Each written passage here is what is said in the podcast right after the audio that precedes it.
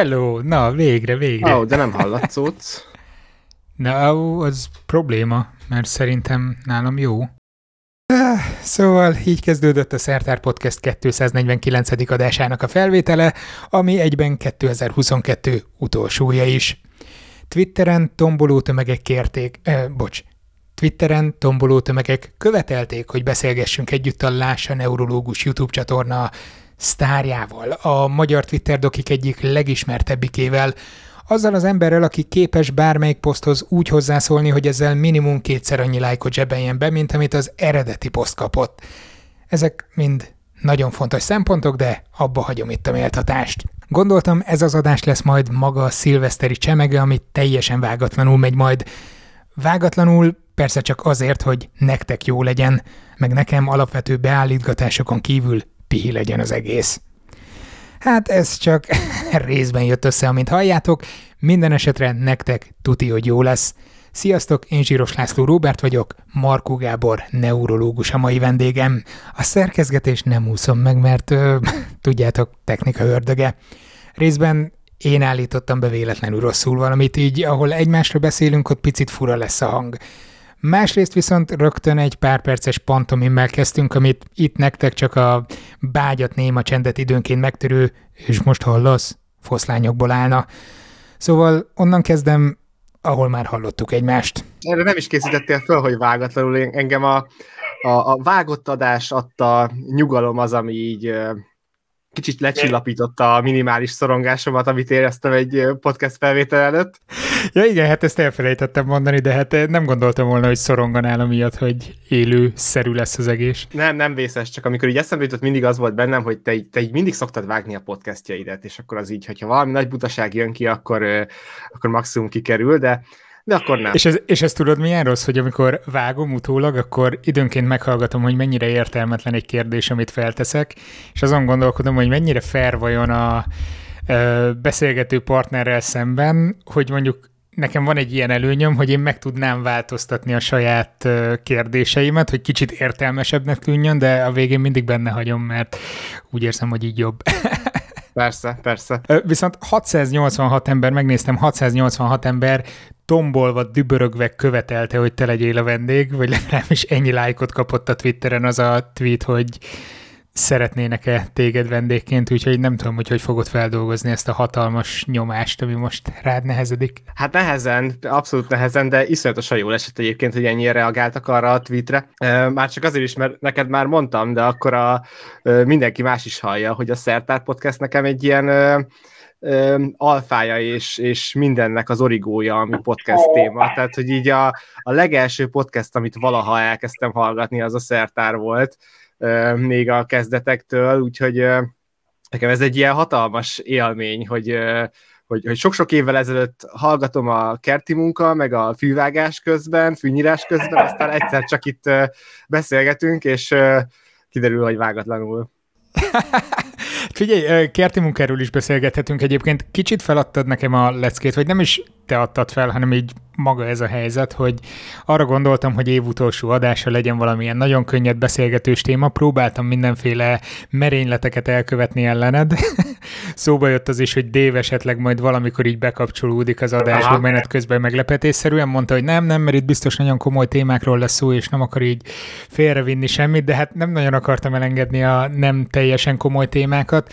Ugyanakkor láttad reggel, amit kiraktam, hogy hogy tegnap ö, találkoztam a lépcsőházban az egyik nagyon idős nénivel, ja, ott toporgott, egy pici ház, könnyen megtalálható elvileg minden lakás, és kérdeztem, hogy hogy van, és mondja, hogy hát nem tudom, hogy hol lakom. És akkor így irányba állítottam, és ezek után egész nap tegnap, meg még ma reggel is ezen gondolkodtam, hogy szerintem amitől legjobban tartok, az az, hogy hogy valami ilyesmi típusú irányba megyek majd el én is időskoromban, te meg ezekkel így nap mint nap szembesülsz, nem?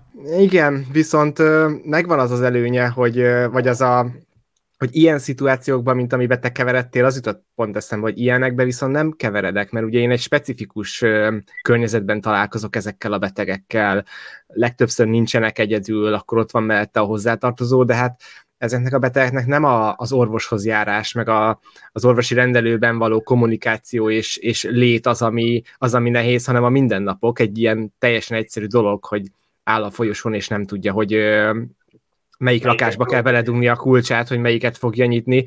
Um, igen, ebbe, ebbe időnként belegondol az ember, máskor meg így jobb, jobb nem minden esetbe belegondolni, mert túl sok ilyen esettel találkozunk. Na jó, de erre azt mondanám, hogy akkor te ezek szerint egy szerencsésebb helyzetben vagy, de valójában szerintem nem szerencsésebb helyzetben vagy, mert, mert teljesen más oldalát látod, ami esetleg sokkal súlyosabb oldala is ezeknek a neurológiai betegségeknek. Igen, igen, de ugye az egészségügy által adott viszonylag szigorú keretek között látom ezeket a, ezeket a betegeket. De ettől függetlenül persze nehéz ettől, ettől mindig elhatárolódni, és ezt leginkább most a, a gyerekneurológia kapcsán érzem igazán, mert nyilván az, az sokkal jobban megvisel engem is, amikor beteg gyereket látok, mint amikor egy beteg, akár demens, 70-80 éves nénit bácsit, és nyilván ez azt gondolom, ez egy, ez egy természetes emberi reakció, hogy jobban megviseli az embert, amikor a saját gyerekének életkorának megfelelő betegeket lát el, sokszor majdnem ugyanannyira kilátástalan helyzetben, mint, a, mint, a, mint az idős 70 éves demensbeteg. Ott sokkal kevésbé tudom ezt így levenni magamról, de, de azért a keret az egy, az egy, az egy jó kapaszkodó, hogy, hogy nincs, tudom azt, hogy eljön hozzám, nekem abban a 10 percben foglalkoznom kell vele, én elpróbálom hitetni magammal, hogy otthon is foglalkoznak velük kellőképpen, és én pont nem látom a, a mindennapi küzdködést, amiben az utcán, vagy a gangon, vagy a folyosón meg belefuthat az ember, bárki, felkészületlenül, mert ugye én mhm. felkészülök rá, hogyha jön hozzám egy ilyen beteg, de te nem voltál erre az esetre felkészülve, aztán emiatt lehet, hogy sokkal hosszabb ideig megvisel, meg, meg gondolkodsz rajta. Kicsit azon kezdtem el somolyogni, bármennyire is komoly a téma, hogy amit mondtál, hogy keret ad egy kapaszkodót. Ja. Mindegy, csak így. Igen, igen. Aki esetleg Gábort nem követi Twitteren, azért elég fájdalmas szóviccek jönnek, és nagyon nehéz úgy, úgy hallgatni most téged, hogy ne tweetek formájában lássalak valahogy. nem tudom, hogy ez mennyire volt így érthető. Hogy, hogy tudjátok egyébként ezt feldolgozni, ezeket az élményeket? Tehát amikor láttok gyerekeket, mert, mert hiába mondod azt, hogy oké, okay, orvos vagyok, túllépek rajta, tanultuk a suliba hat éven plusz szakvizsgáig hátralévő időben, nem tudom, az plusz három év, négy év, és ezzel foglalkoztam, azért nagyon nem tudod magadról levetkőzni, hogy mégiscsak gyerekeket látsz, vagy akár kollégáid, akik felnőttekkel foglalkoznak. Azért kicsit így deszenzitizálódik az ember, hogyha túl sokat lát. Nyilván, hogyha keveset látnánk, akkor kevésbé tudnánk elhatárolódni, de mivel nap mint nap látjuk, ezért, ezért sokkal nehezebb. Tökre összehasonlítható dolog, ugye feleségem nőgyógyász, sokkal kevesebb az a, az, az eset, ami ilyen nagyon tragikus, nagyon kilátástalan helyzet hasonlók, és ezért őt például sokkal jobban megviseli, mint, mint engem a saját szakmámon belül, aki viszont mm. szinte minden nap találkozik olyan sztrókos beteggel, demens beteggel, akikkel tudom, hogy nem nagyon tudunk már mit csinálni, vagy mit tenni. Tehát sokkal nagyon komor témára fogunk akkor ezzel rávezni, hogyha így folytatjuk, de nyilván sokkal többet találkozok én mondjuk a, a halállal osztályos körülmények között, mint mondjuk egy, egy nőgyógyász szerencsére. És ezt csak az összehasonlítás miatt mondom, hogy, hogy őt, a feleségemet sokkal jobban megviseli egy-egy kilátástalanabb eset, vagy egy-egy rosszabb kimenetülő eset, mert sokkal-sokkal ritkábban találkozik vele szerencsére. Mi, akik sajnos tényleg nagyon gyakran találkozunk vele, öm, egyszerűen megvan már kérgesítve egy kicsit a lelkünk, és egy picit ö, deszenzitizálódtunk ezektől a, a, az egyébként nagyon megterhelő szituációktól. És az csak, hogy szeridebb vizekre elvezzek, azt mennyire tudják az emberek, hogy mit csinál egy neurológus? Ezt csak azért kérdezem, mert én azt hittem, hogy nagyjából képben vagyok, aztán tavaly ilyenkor volt egy gerincsérvem, eljutottam neurológiára, és elképzelésem nem volt, hogy mi lesz majd odaben, ha bemegyek az ajtón, és ehhez képest ilyen, ilyen feladatok voltak, hogy érintsem össze a ujjaimat, csukott szemmel járkáljak a, a nem tudom mi az rendelőben, oda-vissza, különböző hülye pózokba kellett pakolnom a kezemet, és közben érintgetett, hogy érzem Tehát kicsit úgy éreztem, hogy valamilyen kuruzsló irodába érkeztem be, és ez itt az orvostudománynak a csúcsa, ami a legbonyolultabb emberi szervrendszerrel foglalkozik. Hát ez komoly. Ott, ott rontottad el te is, hogy gerincsérvel ugye idegsebészhez kell leginkább menni, és nem neurológushoz. Én oda mentem, ahova a házi orvos mondta, hogy menjek. Igen, na látod, ezért, ezért van baj a fejekben, mert ha még a házi orvos fejében is egy kicsi uh, zűrzavar van, hogy mikor neurológia, mikor idegsebészet, ha még ide keverjük a elmegyógyászatot, a pszichiátriát, akkor aztán végképp, végképp uh, uh, teljes kuszaság lesz mindenkinek. A... Várjál, hogy még nagyobb kuszaság legyen, és itt szóvic vonal, urológiára is el kellett mennem, mert ugye csináltattak velem mindenféle vizsgálatot, és kiderült, hogy nem túl súlyos, de van egy másik probléma is, úgyhogy azzal, azzal is még sikerült megbirkózni gyorsan, úgyhogy a lássa ne urológus, az így Igen, az, a szerencsére az csak a nevezéktani problémákból adódik ott az összevisszaság, de... Hol vannak a, akkor a lehatárolások, nem a neurológia és az urológia között, hanem az idegsebész, pszichiátria, neurológia Igen, között. igen, igen, igen. Ott viszont tényleg uh, időnként nehéz elkülöníteni. Azt gondolom a pszichiátria az már azért eléggé elkülönült így a, az emberek fejében is, de azért még mindig belefut az ember, hogy ö, akár egy téves betegirányítás kapcsán, hogy igazából pszichiátriára akart küldeni a beteget, akár a hozzátartozók, akár valami ismerős, akár a házi orvos, de neurológián köt ki. De mondjuk a demencia az pont egy olyan kérdés, amire én úgy gondoltam volna, hogy pszichiátriához tartozik, nem pedig neurológiához. A demencia egyébként határeset pont, tehát hogy erre most jól rátapintottál, igen, tehát ott még nehezebb elkülöníteni a kettőt, a, a, a pszichiátriai meg a neurológiai vonalat. Talán azért lett manapság a demencia jobban neurológiához köthető, mert nagyon sok, régen ugye ez a demencia, ez egy nagy zsák volt. Maximum az Alzheimer-kort tudták benne elkülöníteni, ha nem Alzheimer-kor, akkor, akkor volt ez az úgynevezett vaszkuláris típusú demencia, amire, ami minden más, ami nem, nem Alzheimer.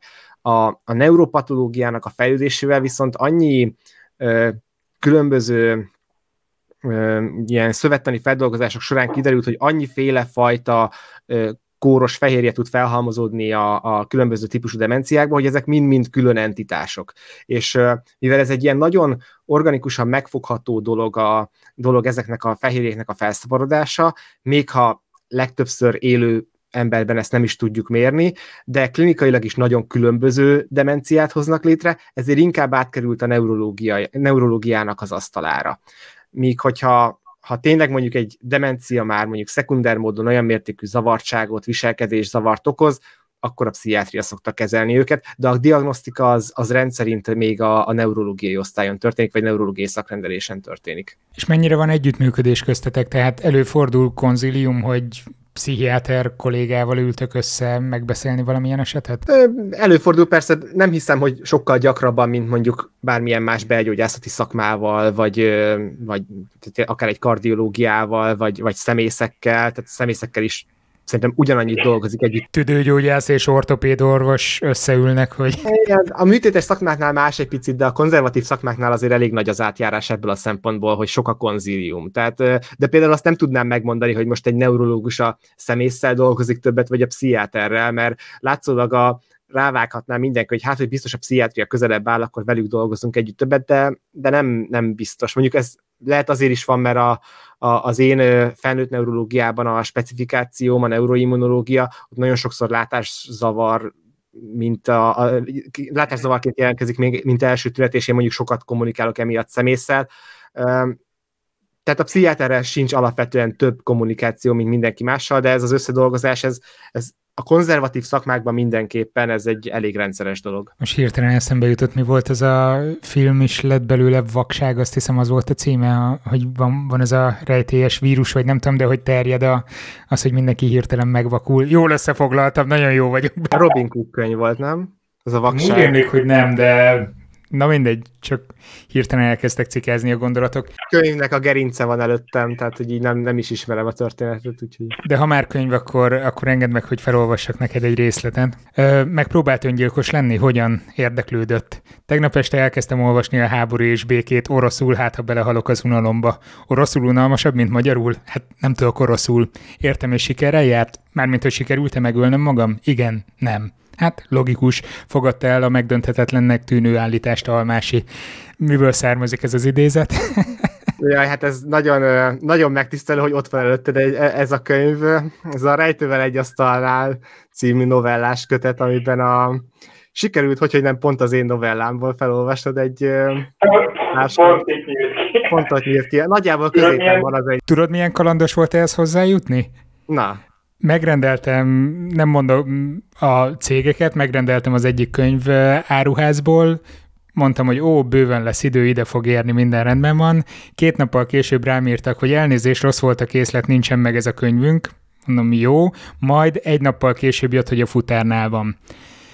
Itt jött egy hosszas levelezgetés, hogy akkor most megvan, vagy nincs meg, vagy mi történt vele. Kiderült, hogy nincsen meg, visszautalták a pénzt. Hát azt hiszem három bolt van az egész országban, ahol ezt tegnap meg tudtam venni, úgyhogy az egyik hál' Istennek itt volt alig egy óra biciklire, úgyhogy elmentem érte és megvettem, csak azért, hogy fel tudjak készülni. Szóval mesélsz egy picit erről a könyvről, hogy hogy került érte bele, és mi közöd van neked ehhez neurológusként? Hát neurológusként nagyon kevés közön van hozzá, ez inkább a, a gyakorlatilag a, a orvosláson kívül az a dolog, amivel legszívesebben foglalkozok, ez az írás, és ö, nagyon régóta próbálkozok, tehát én középiskolás korom óta írok jobb, de inkább rosszabb dolgokat, majd egyetem után, amikor elkezdtem dolgozni, akkor kezdtem újra fölvenni a fonalat, és kicsit tudatosabban próbálkozni az írással nem nagyon kezdtem ezekkel semmit, és akkor beszélgettem egy akkor már olyan író ismerőssel, akinek jelentek már meg novellái, és mondták, hogy hát, hogy pályázzak. Az a lényeg, hogy tök mindegy, mit csinálok, tök mindegy, mit írok, valamilyen pályázatra rakjam be, mert maximum legalább kapok valami visszajelzést, hogy mi a rossz benne. És hát ez volt az első pályázat, amire beadtam egy novellámat. Te, te tudtad, hogy ez mibe fog kerülni, milyen kötetbe?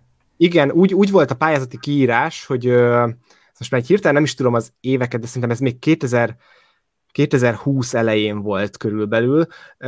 Az volt a pályázati kiírás, hogy rejtő stílusában várnak novellákat, de nem feltétlenül rejtői környezetben. Az, azért bele-bele csempésztél itt-ott, tehát hogy még a végén itt Vesztegzára le akarja helyezni ezt a helyet, hát ez nem Grand Hotel, vagy valami ilyesmi volt benne. Hát valahogy, valahogy éreztetni kellett. Én éreztem azt, hogy valami nagyon rejtős novellás kötetet szeretnének itt a pályázatot kiírók kiadni, úgyhogy nyilván... Olyan, olyan szinten, hogy amikor a könyvesboltba végre eljutottam, és kerestem mindenütt, próbáltam így a szerkesztőnek a neve alapján, ugye ABC sorba, sorrendben az irodalom szekcióban, nem találtam, sehol nem találtam, az egyik eladó odajött és mondja, hogy ja, hát az összes kötet rejtőnél van, tudom, hogy ez nem rejtő, de ennek ellenére az R betűnél kell keresni, mondom, király. Ez mondjuk tök jól hangzik, hogy a rejtőkötetek közé tették ezt a... Igen, rejtőnek külön van egy szekciója az adott könyvesboltban, tehát mindentől elkülönülve, elkülönülve van egy rejtőkönyvespolc, és ott vagy te is. Iszonyatosan nagy rajongótábora van Magyarországon rejtőnek, tehát hogy most így, a, így hogy kicsit belecsöppentem ebbe a, ebbe a közösségbe így a, a könyvbemutatók kapcsán is, Facebook csoportokon kapcsán is, tehát ilyen iszonyatosan nagy rajongás övezi, övezi rejtőt, tehát így a megszállottságig szeretik egyes karaktereit főleg, vagy egyes regényeit, én bevallom őszintén nem túl sok rejtőt olvastam, még azelőtt sem, hogy a, a pályázatra megírtam a novellát. Én pusztán egy ilyen, tényleg ilyen írói gyakorlásként tekintettem a pályázatra, hogy tudok-e valakinek, meg, meg tudok-e próbálni valakinek a stílusában valami történetet mm. kitalálni, vagy történetet kreálni.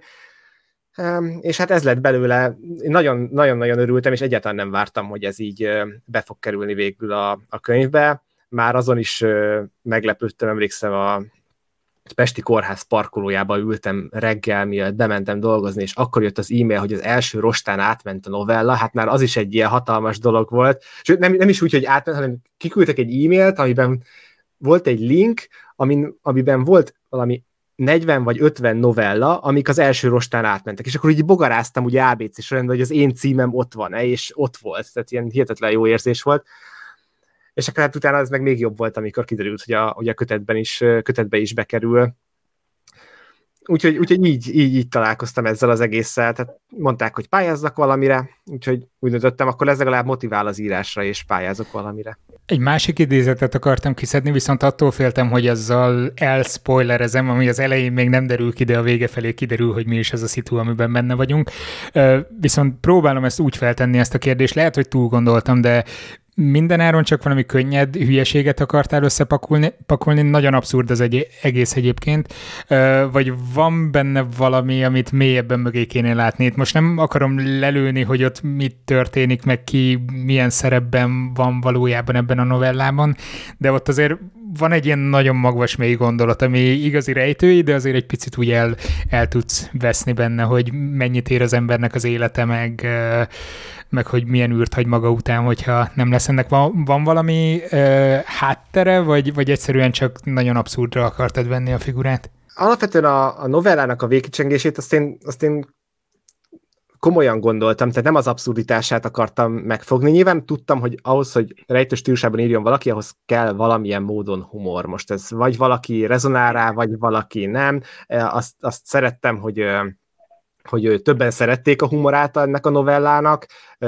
egyébként nem is írtam hasonlót azóta sem, de a, a, a végén a, a gondolatiság, az nekem, az nekem mindig nagyon fontos, hogy valami, hogy bármit írok, annak azért legyen valami olyan kicsengése, aminek hát mindennek van értelme, de hogy így, hogy így legyen valami értelme, valami, ami megfogható, amiről akár lehet beszélni, hogy tényleg hogyan viselkedünk mások előtt, milyen szerepeket veszünk föl mások előtt, és hogyan, milyen jó érzés ezekből a szerepekből időnként kiszakadni. Ez, ez, ez sokszor foglalkoztat egyébként, akár orvosként is, akár, tehát akár a kórház, akár kórházi orvosként is, akár orvosként például a közösségi médiában. Ezt én akartam átkötni, jó?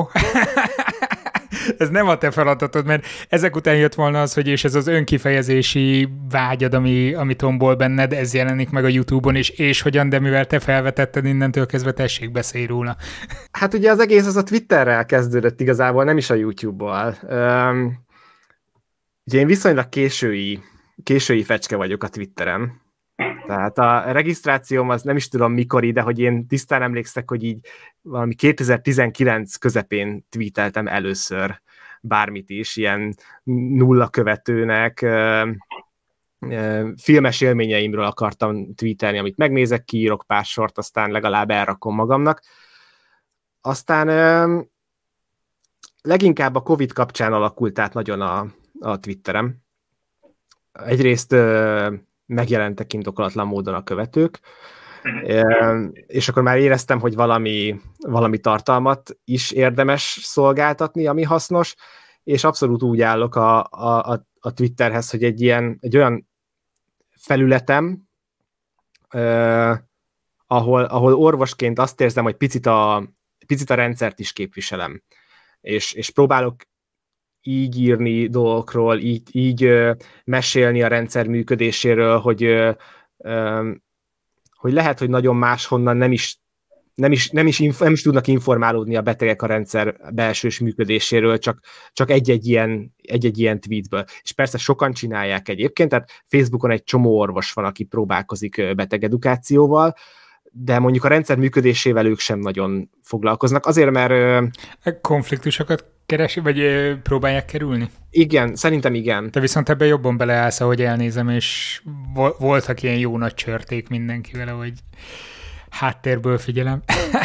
Volt, voltak csörték, nem is feltétlenül azokkal van a, tehát azok nem esnek, vagy nem, az, nem is azokkal, azokra a konfliktusokra gondolok itt, ami, ami mondjuk egy-egy megosztó orvosbeteg kapcsolat helyzettel, helyzet kapcsán alakulnak ki, hanem, hanem például az jutott eszembe, amikor ugye először kezdtem el mélyebben tweetelni a Covid-ról, meg amikor tényleg arról szólt az egész, hogy, hogy a, a, a, az ország, a kormány, a kommunikáció az volt, hogy minden mennyire szuper jó, és hogy valójában nem volt szuper jó, és erről próbáltam beszélni ezáltal ez nem egy öncélú dolog volt, hanem az volt vele a, a, a célom, hogy hát ha ezzel jobban belátják az emberek, hogy igenis kell foglalkozni ezzel a járványjal, sokkal jobban, mint ahogy, mint ahogy néhányan foglalkoznak.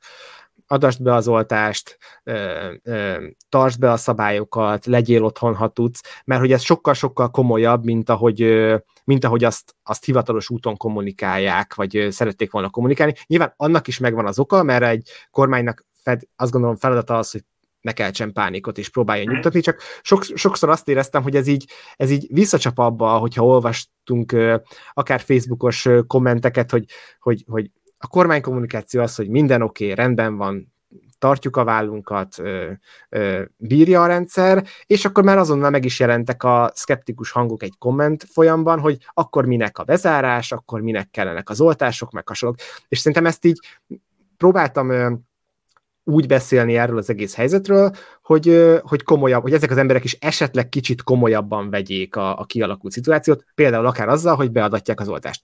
És ezekből nyilván lett abból a szempontból konfliktusom, hogy ezt nagyon orvosok egyébként nem nagyon kommunikálhatnák a közösségi médiában. Ugye, meg sehol. Tehát, hogy az, hogy hogy egy orvos például beszélhessen egy újságíróval, vagy nyilatkozzon egy híradónak, vagy bármi, arra engedélyt kell kérni a kórházigazgatótól, vagy akár lehet most már az országos kórházi főigazgatótól. Nem, nem tudom pontosan, sose kértem engedélyt, de, de hogy kell, kellene, hivatalosan kell hozzá minden egyes megszólalás előtt. Szerintem ez a Twitteres szürke zóna. Én azért ezt nem gondolom annak, hogy, hogy, hogy ez egy ez egyenértékű azzal, hogy egy, most egy újságírónak nyilatkozok. A gond azzal volt, hogy a tweetjeimet egy csomó internetes újság átvette. Uh-huh. És az már, ott, az már ott nekem kicsit határeset volt, hogy, hogy ebből vajon lesz-e bármi probléma. Mondom, ez volt ez a 2020 tavasz, ami talán a talán nem, 2021 tavasz, bocsánat, ami talán a legrosszabb része volt az egész Covid ellátásnak, és ott már, ott már kicsit aggódtam, hogy, hogy a konfliktusom nem azzal lesz, hogy most én a betegekkel két tweet között úgy beszélek, hogy nem értünk egyet, hogy nem, nehogy abból legyen konfliktusom, hogy akár a kórházzal, vagy a főnökeimmel, vagy, vagy bármivel. És lehet? Nem. Tudtak róla, mert visszahallottam.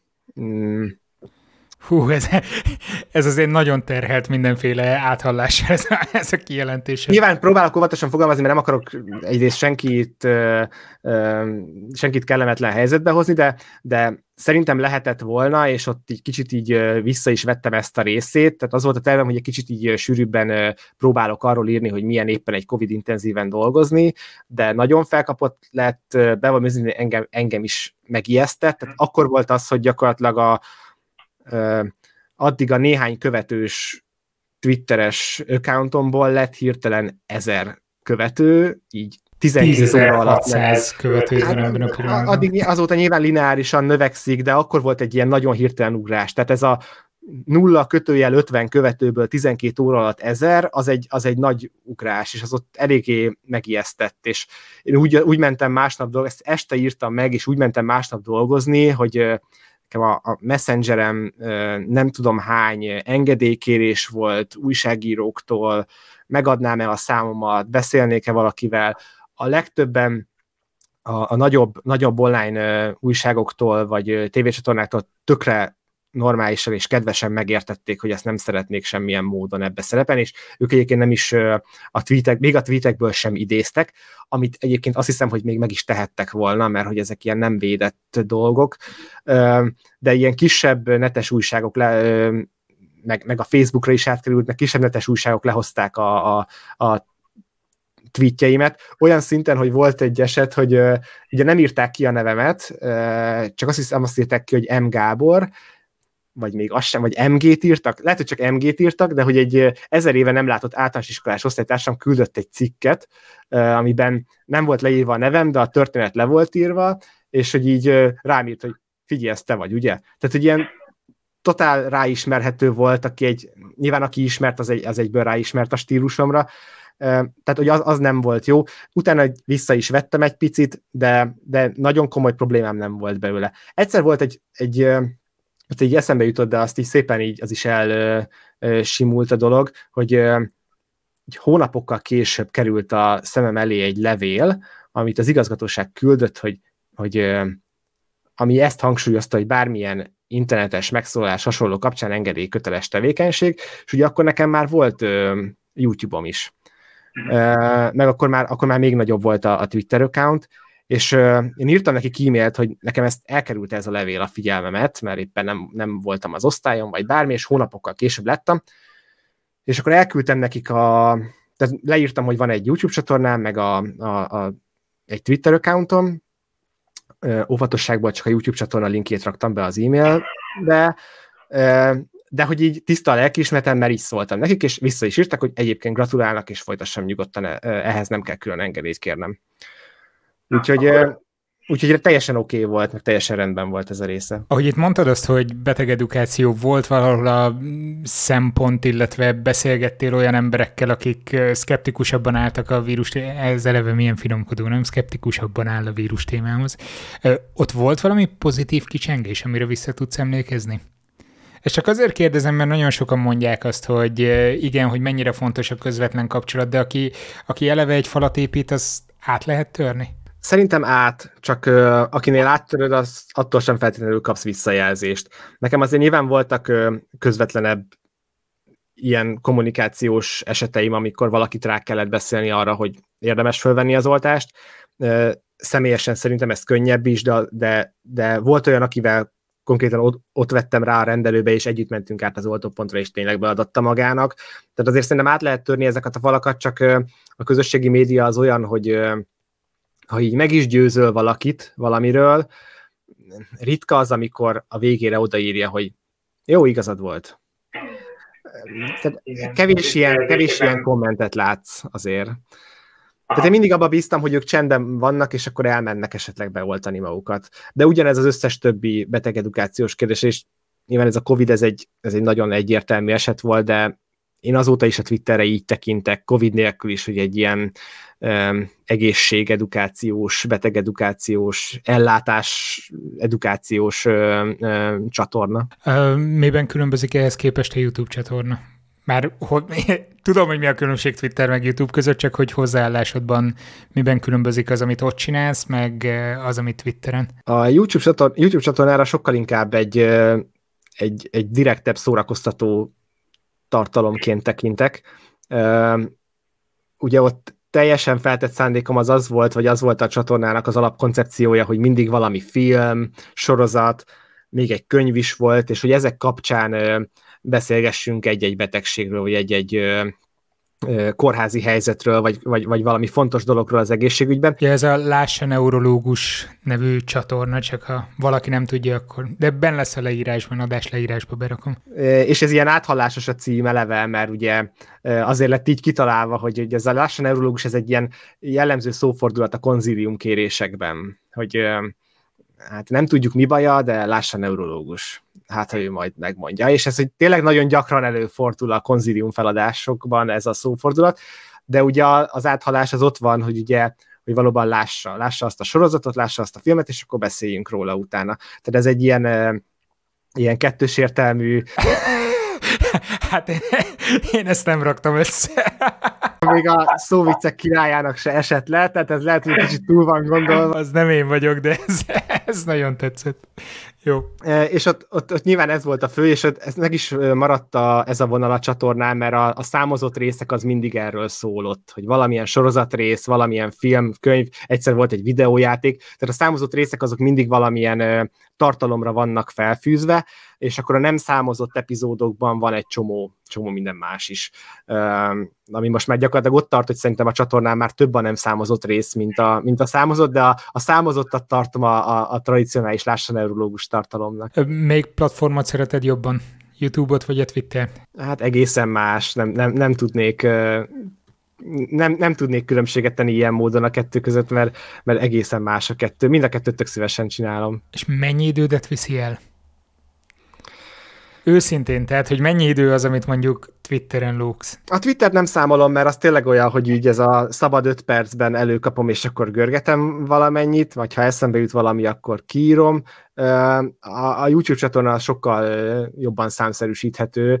Most már azért egy kicsit gyorsulok, de, de egy ilyen 10 perces videóra azért elmegy egy, egy nap, úgy mindennel és nem, nem csak azért, nem ebben a napban már mondjuk benne van az, hogy, hogy nagyjából a fejemben már összeállt mondjuk egy vázlat az előtte lévő napokban, akkor azt kiírom magamból, felveszem, összevágom, és ez mondjuk rendszeresen azért nem úgy történik, hogy én reggel 8 nekiállok írni, és akkor este 10-re kész a videó, hanem ez hűha. Ja, csak egy mentőautó a háttérben szerintem Itt lakom az Uzsaki kórház mellett, szóval ez elég gyakori.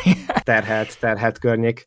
Tehát egy nap elmegy egy videóra, de azt, azt annyira szívesen csinálom, meg annyira szívesen szánom rá az időt, hogy így egyáltalán nem bánt, amikor így ö, tényleg elmegy egy nap. Volt olyan videó, amit tényleg úgy csináltam, hogy reggel fölkeltem, egyedül voltam teljesen itthon, ö, és reggel fölkeltem, és estére készített a videó nulláról, és azt sem éreztem egy ilyen kidobott időnek, meg ilyen bosszankodásnak, Jó, hogy most mással is foglalkozhattam volna.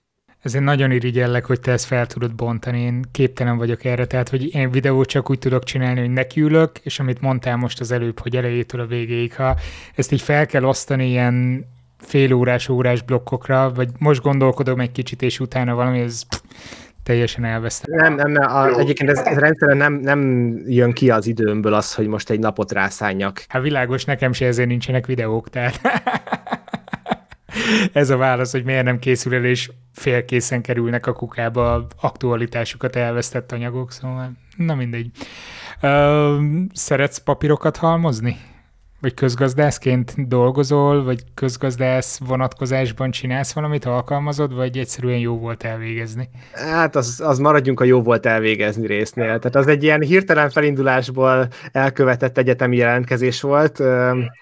2013-ban végeztem az orvosi egyetemen, el is kezdtem dolgozni, és engem nagyon piszkált mindig a közgazdaságtan, mert szerettem olvasni róla, és akkor akkor tájt ilyen elég felkapott volt ez a ráépített közgazdász képzés egészségügyi dolgozóknak, és akkor ilyen teljesen hirtelen, de olyan hirtelen felindulásból jelentkeztem, hogy, hogy elkezdtem dolgozni szeptember 1-én, valami augusztus 20-a tájékáig lehetett volna jelentkezni a képzésre, és én szeptember 3-án telefonáltam nekik, hogy nem lehetne még esetleg, nem, nem fér még be az ember, és mondták, hogy oké, okay, és szeptember 4-én meg már ültem az órán szombaton. Egyszerűen érdekelt, tehát, hogy érdekel mind a pénzügy, mind a közgazdaságtan, reméltem, hogy valami, valami nagyon más dolgot fogok tanulni az orvostudományon kívül. És kiderült, hogy nem. Hát, Kicsit olyan hangsúly volt. De, de, de, egy, egy nagyon, nagyon más hozzáállást kívánt egy közgazdasági főiskolán, egyetemen fél évi vizsgákra készülni, mint, mint az orvosi egyetemen és ez, egy, ez ezért jól esett, tehát hogy ilyen tök jó volt, ez egy két éves ráépített képzés, nagyon élveztem elejétől a végéig, a szakdolgozatomat is imádtam, még, még az államvizsgát is élveztem komolyan, tehát hogy ami így annyira nem, nem szokott jellemző. Gondoltam, de, hogy furcsa vagy, de egyszerűen élveztem ebbe a közegbe lenni, meg, meg foglalkozni vele. De akkora felüdülés volt, elkezdek dolgozni neurológusként, és szombatonként matematikát tanulhatok, és milyen jó már. És hogy nem tanultam, gimnázium óta nem tanultam matematikát, és most meg így, jó, hát nem azt mondom, hogy nem kellett ismételni jó sok minden, de hogy ilyen konkrétan felüdülés volt matekot tanulni. Most október óta matekozok, úgyhogy ez lehet, hogy ne hozzuk elő. Neked még, neked még frissesebb, nekem, még, nekem már eh, PTSD. Uh, nem, fel, nagyon élvezem egyébként most egy ilyen data science képzést csinálok, egyelőre online, és most vannak ezek a matekos, megprogramozós uh, rákészülések, aztán majd jön a gyakorlati rész január közepétől. Uh, de hát át tudom érezni, meg, meg amikor mondtad ezt, hogy mennyire máshogy gondolkodsz, nekem az volt a nagyon fura, amikor laborban dolgoztam a PhD képzés alatt, és akkor hétvégenként eljártam jogra levelezőre, és annyira nem tudom, hogy ez a legjobb szó, de teljesen kikapcsolta az agyam, vagy átkapcsolt egy teljesen másik üzemmódra, amikor hétfőtől péntekig pipettázol, meg Excel táblákat nézel, meg hallgatod a PCR-nek az úgását, és akkor utána hirtelen ilyen büntetőjogi, etikai dilemmákról tanulsz, meg arról, hogy nem tudom, hogyan működik a társadalom, hogyan, hogyan hozunk meg, követünk szabályokat, parancsokat, stb te, szerintem nekem már önmagában ez hozzáadott rengeteget. És ez nem azért van, mert hogy a jogi egyetem ö, könnyebb lenne, mint, a, mint a, akár egy természettudományos munka, vagy, az, vagy, vagy mondjuk egy közgazdasági egyetem ö, annyival könnyebb lenne, mint mondjuk egy orvosi egyetem, egyszerűen jó érzés mással foglalkozni, és hogy ezt így szinte nem is, nem is tanulásként fogja fel az ember. Tehát, tehát én is végig dolgoz az ember hétfőtől péntekig a, a hetét, de valahogy mégsem azt érzi szombaton a szombati suliba, hogy ez most uh, ugyanolyan munka, mint egész héten, hanem egy tök más dolog, és, és tényleg más, más területek forognak, más, hogy gondolkozik az ember, és, és mondjuk ezeket a szemléleteket szerintem tökre át lehet vinni utána a másik oldalra is. Tehát én tök sok, sok, sok szempontból akár egy ilyen osztályos megbeszélésen azért beviszem azokat a szemléleteket, amiket ott így felcsipegetett az ember. És nyilván a, a pipettázás és a jogi dolog között nem látom az átjárást, de lehet, hogy, lehet, hogy te is tudnál erre mondani valami. Mi a szakdolgozatomat genetikailag módosított növényeknek a, a jogi szabályázásából írtam, szóval. Aha, az is át. Akkor itt hadd emeljem ki, hogy az enyém mennyire át, átjárós volt, mert én a orvosvetek kommunikáció közgazdasági vetületeiből írtam a szakdolgozatomat. Akkor abszolút profi módon csinálod a kommunikációs dolgaidat. Jaj, mennyire volt ne- neked egyébként nehéz a pályaválasztás?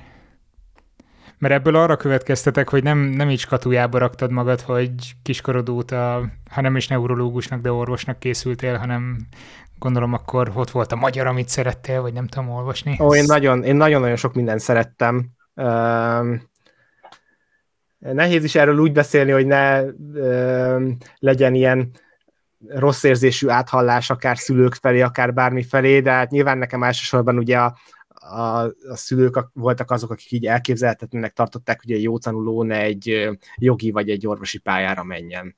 Um, úgyhogy nyilván ez lett, de nekem engem iszonyatosan sok minden érdekelt a, a, a középiskolában, tehát én szerettem volna, ugyanúgy szerettem volna menni a, a, a filmművészetire is, valamilyen írói irányba, akár forgatókönyvíró, akár, akár egészen más irányba. Tehát én ezeket imádtam volna, de nyilván a, az embernek legyen egy rendes szakmája, hallja otthon mindig az ember, és akkor a maradjon meg az összes többi hobbinak, úgyhogy, úgyhogy ezért, ezért lett az orvosi.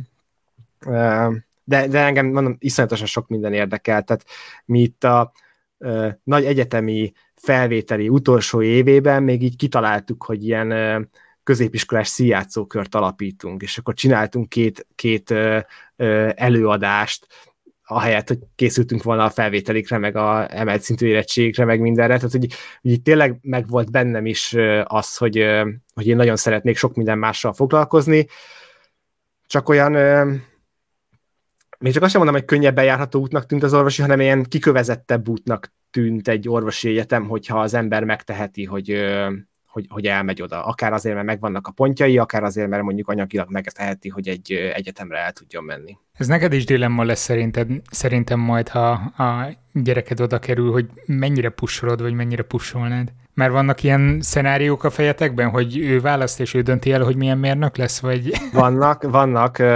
Én, én nagyon kevés, én nagyon minimális mértékben pusolnám, mondom ezt most.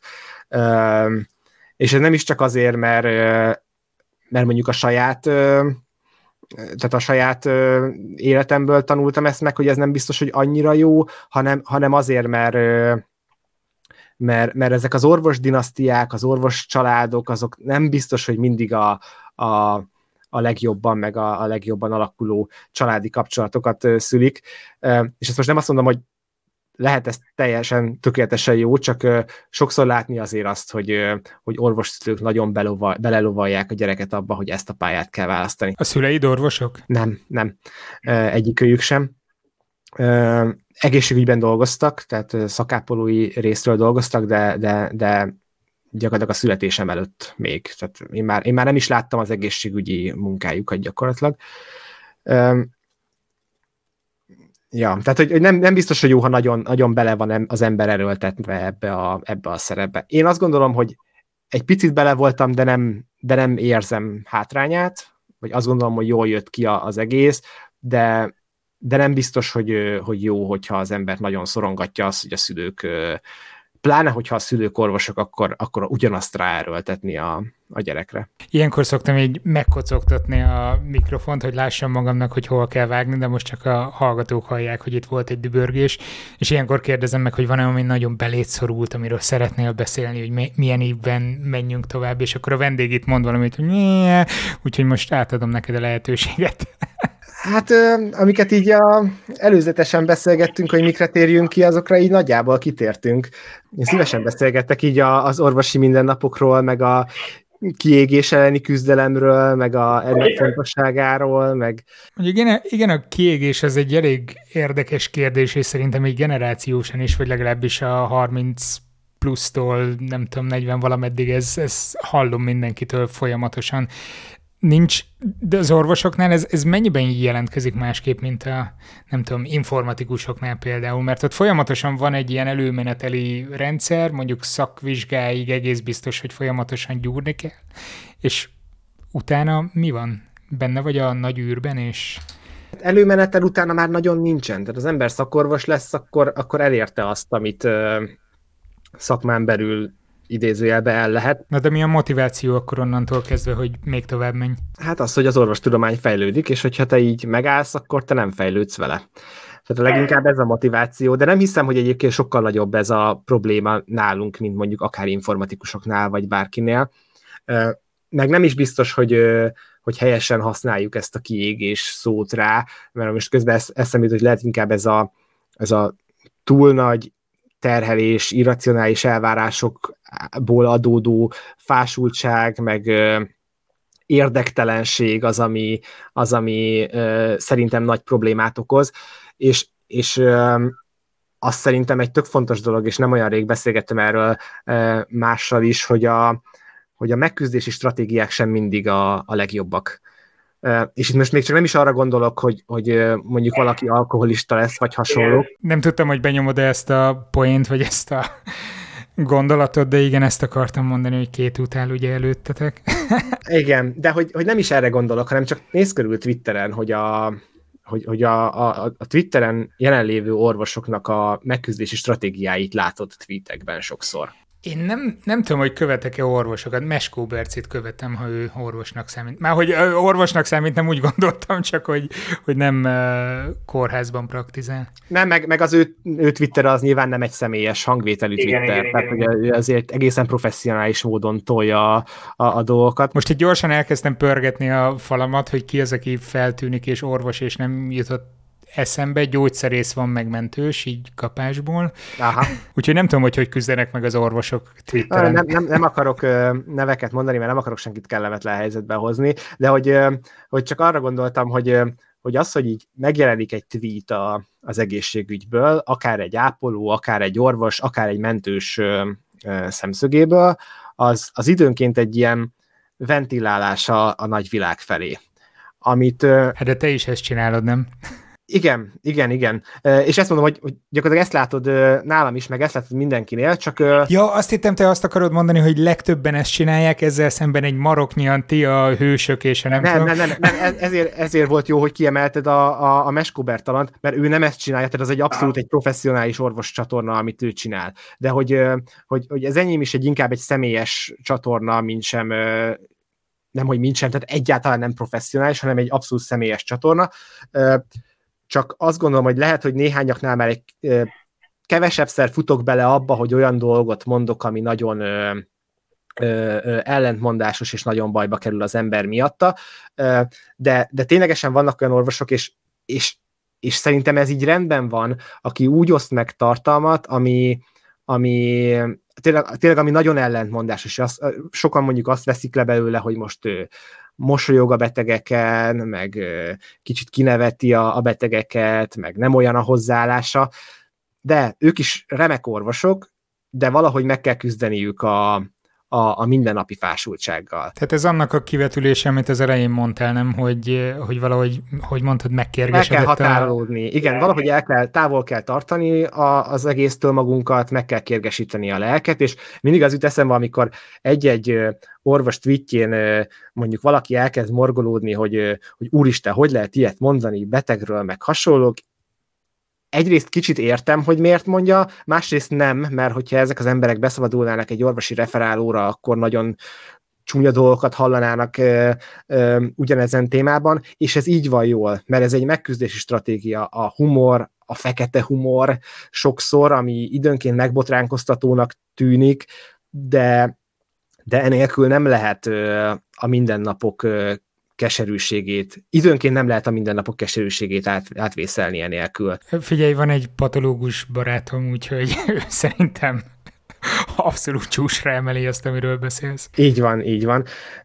Tehát egyébként a kiégés ellen, meg ez a fásultság ellen szerintem tök jó platformok lehetnek ezek a közösségi média felületei, akár a Twitter, akár az, hogy valaki videókat gyárt, tehát én is így fogom fel. Tehát egyszerűen jól esik nem a hétköznapokban csak a betegekkel foglalkozni, hanem valahogy úgy hasznosítani az orvosi tudásomat, hogy abból valamilyen szám, egyébként számomra is szórakoztatóbb tartalom legyen. Tehát hazudnék, tehát ezt mondom, hogy hazudnék, hogyha azt mondanám, hogy engem nem szórakoztat a, a saját videóimnak a csinálása, mert kivéve a felvétel, mert azt utálom, de a, a, az agyalás, az utána az összevágások, a, a, a, a időnként kevesebb, időnként több hülyeség kitalálása, amit valahogy így megjelenik a videóban, az engem iszonyatosan szórakoztat, és így kicsit így megnyugtat, meg így kicsit így csökkenti ezt a mindennapos szorongást, amit egyébként a kórházi munka ránk rak.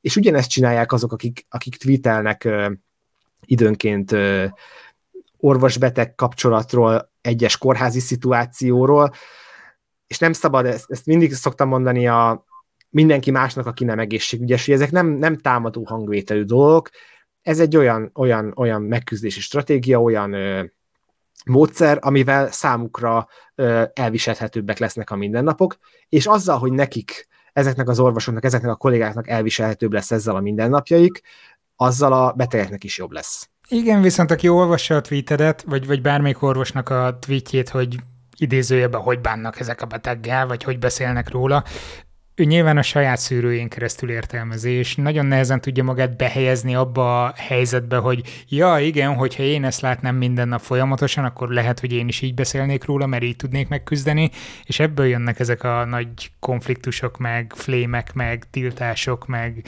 mik mennek még ezek a QRT-zések, ezek a idézett tweet kirakják valahova, aztán gyorsan le is tiltják az embert, hogy még reagálni se tudjon. Te ezekben mennyire állsz bele érzésed szerint? Mert szerintem nagyon. Igen? Hát akkor, akkor tényleg kevés orvost követsz. ja, tényleg nem követek sok orvos, meg ha Twitteren vagyok, próbálok szerintem, hát nem tudom, nekem volt-e ilyen irányú tweetem bármikor, nagyon próbálok arra figyelni, hogy ne, ne az ilyen saját hőzöngéseim, idézőjelben hőzöngéseim jöjjenek elő. Nem próbálok ilyen vicces dolgokat kirakni, olyat, ami senkiben nem áll be. A múltkor beleálltam valakibe, úgy éreztem, hogy ez nagyon-nagyon vicces lesz, és törölte azt a, törölte azt a bejegyzést, pedig egy annyira abszurd helyzetet vett elő, és úgy éreztem, hogy érteni fogja a poén, de azért egy kicsit szégyellem magam, de amúgy, amúgy jó poén volt. Egyébként az a baj, hogy, hogy hogy én is próbálok nem beleállni, és ezek szerint akkor még így is az van, hogy mert nyilván amik, amikor viszont beleáll az ember, vagy ami port kavar, még ha nem is volt szándékos a porkavarás, nyilván azok mennek nagyot, meg azok, azokat osztja meg mindenki, az jut el mindenkihez, az amikor az ember meg próbál érdemben beszélni a másik féllel, azt meg időnként a másik fél sem olvassa. Tehát ez azért nehéz. Én azért nagyon próbálok rengeteg türelmet tanulni Twitteren, és azt gondolom egyébként, hogy ez így nagyjából sikerül is, tehát hogy saját magamra visszaemlékezzem mondjuk pár évvel ezelőttről, én, én sokkal kevésbé voltam akár türelmes, akár ö, ö, empatikus, mint, mint amennyire most próbálok lenni, és szerintem egyébként a, a közösségi média, vagy leginkább a Twitter, meg érdemes így szerintem erről beszélni, tök sokat tudott tanítani nekem ebben. Más dolog, hogy nyilván amikor meg valami félre megy, és felkapják, akkor meg az látványosan félre megy, és látványosan van felkapva, és akkor már minden nemű többlet információ, amit odaír az ember, az már ilyen nettó magyarázkodásnak tűnik. De én próbálom, próbálok úgy, úgy twitterezni, meg úgy válaszolgatni embereknek, hogy lássák, hogy alapvetően ha valami félre is ment, akkor, akkor nem a rossz szándék, meg nem a szándékos beleállás volt a cél bárkibe is. Én például teljesen tudatosan szoktam viszonylag sűrűn elnézést kérni Twitteren. Gondolhatod, hogy például azok a tweetek mennyivel nagyobb elérésűek, mint a véletlen beleállások. Tehát igen, igen, igen. Annyira, annyira el van rontva ennek a, ebből a szempontból ez az algoritmus, és ha legalább akitől elnézést kér az ember, az mondjuk reagálna rá egyet, akkor már lehet, hogy eljutna mondjuk két másik emberhez, és látnak, hogy egyébként nem volt ez annyira rossz szándékú dolog, sőt, tényleg jobbító szándékú volt, csak ha egy valaki elkezdi máshogy érteni, akkor az már így görgeti tovább az egészet. Újévi fogadalmaid vannak? Vagy szoktad, szoktál tenni?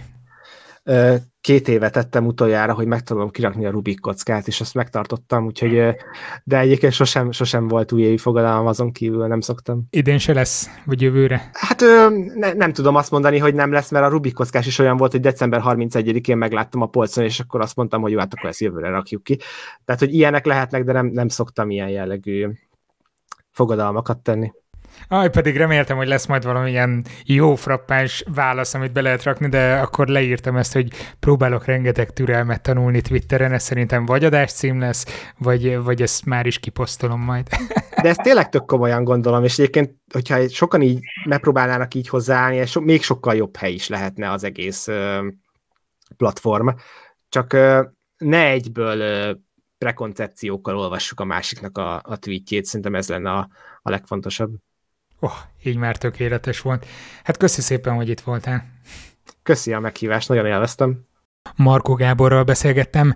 Linkeket szokás szerint az adás leírásában találtok. Mm, köszönöm az egész éves figyelmeteket, a patreon.com per szertár oldalon a támogatásokat, és mi kell még? Ja igen, boldog új évet mindenkinek. Ezt irónia nélkül mondom, bár az elmúlt évek tapasztalatai alapján úgyis csak minden egyre inkább eh, nye lesz. Na jó, sziasztok! Ez a műsor a Béton közösség tagja.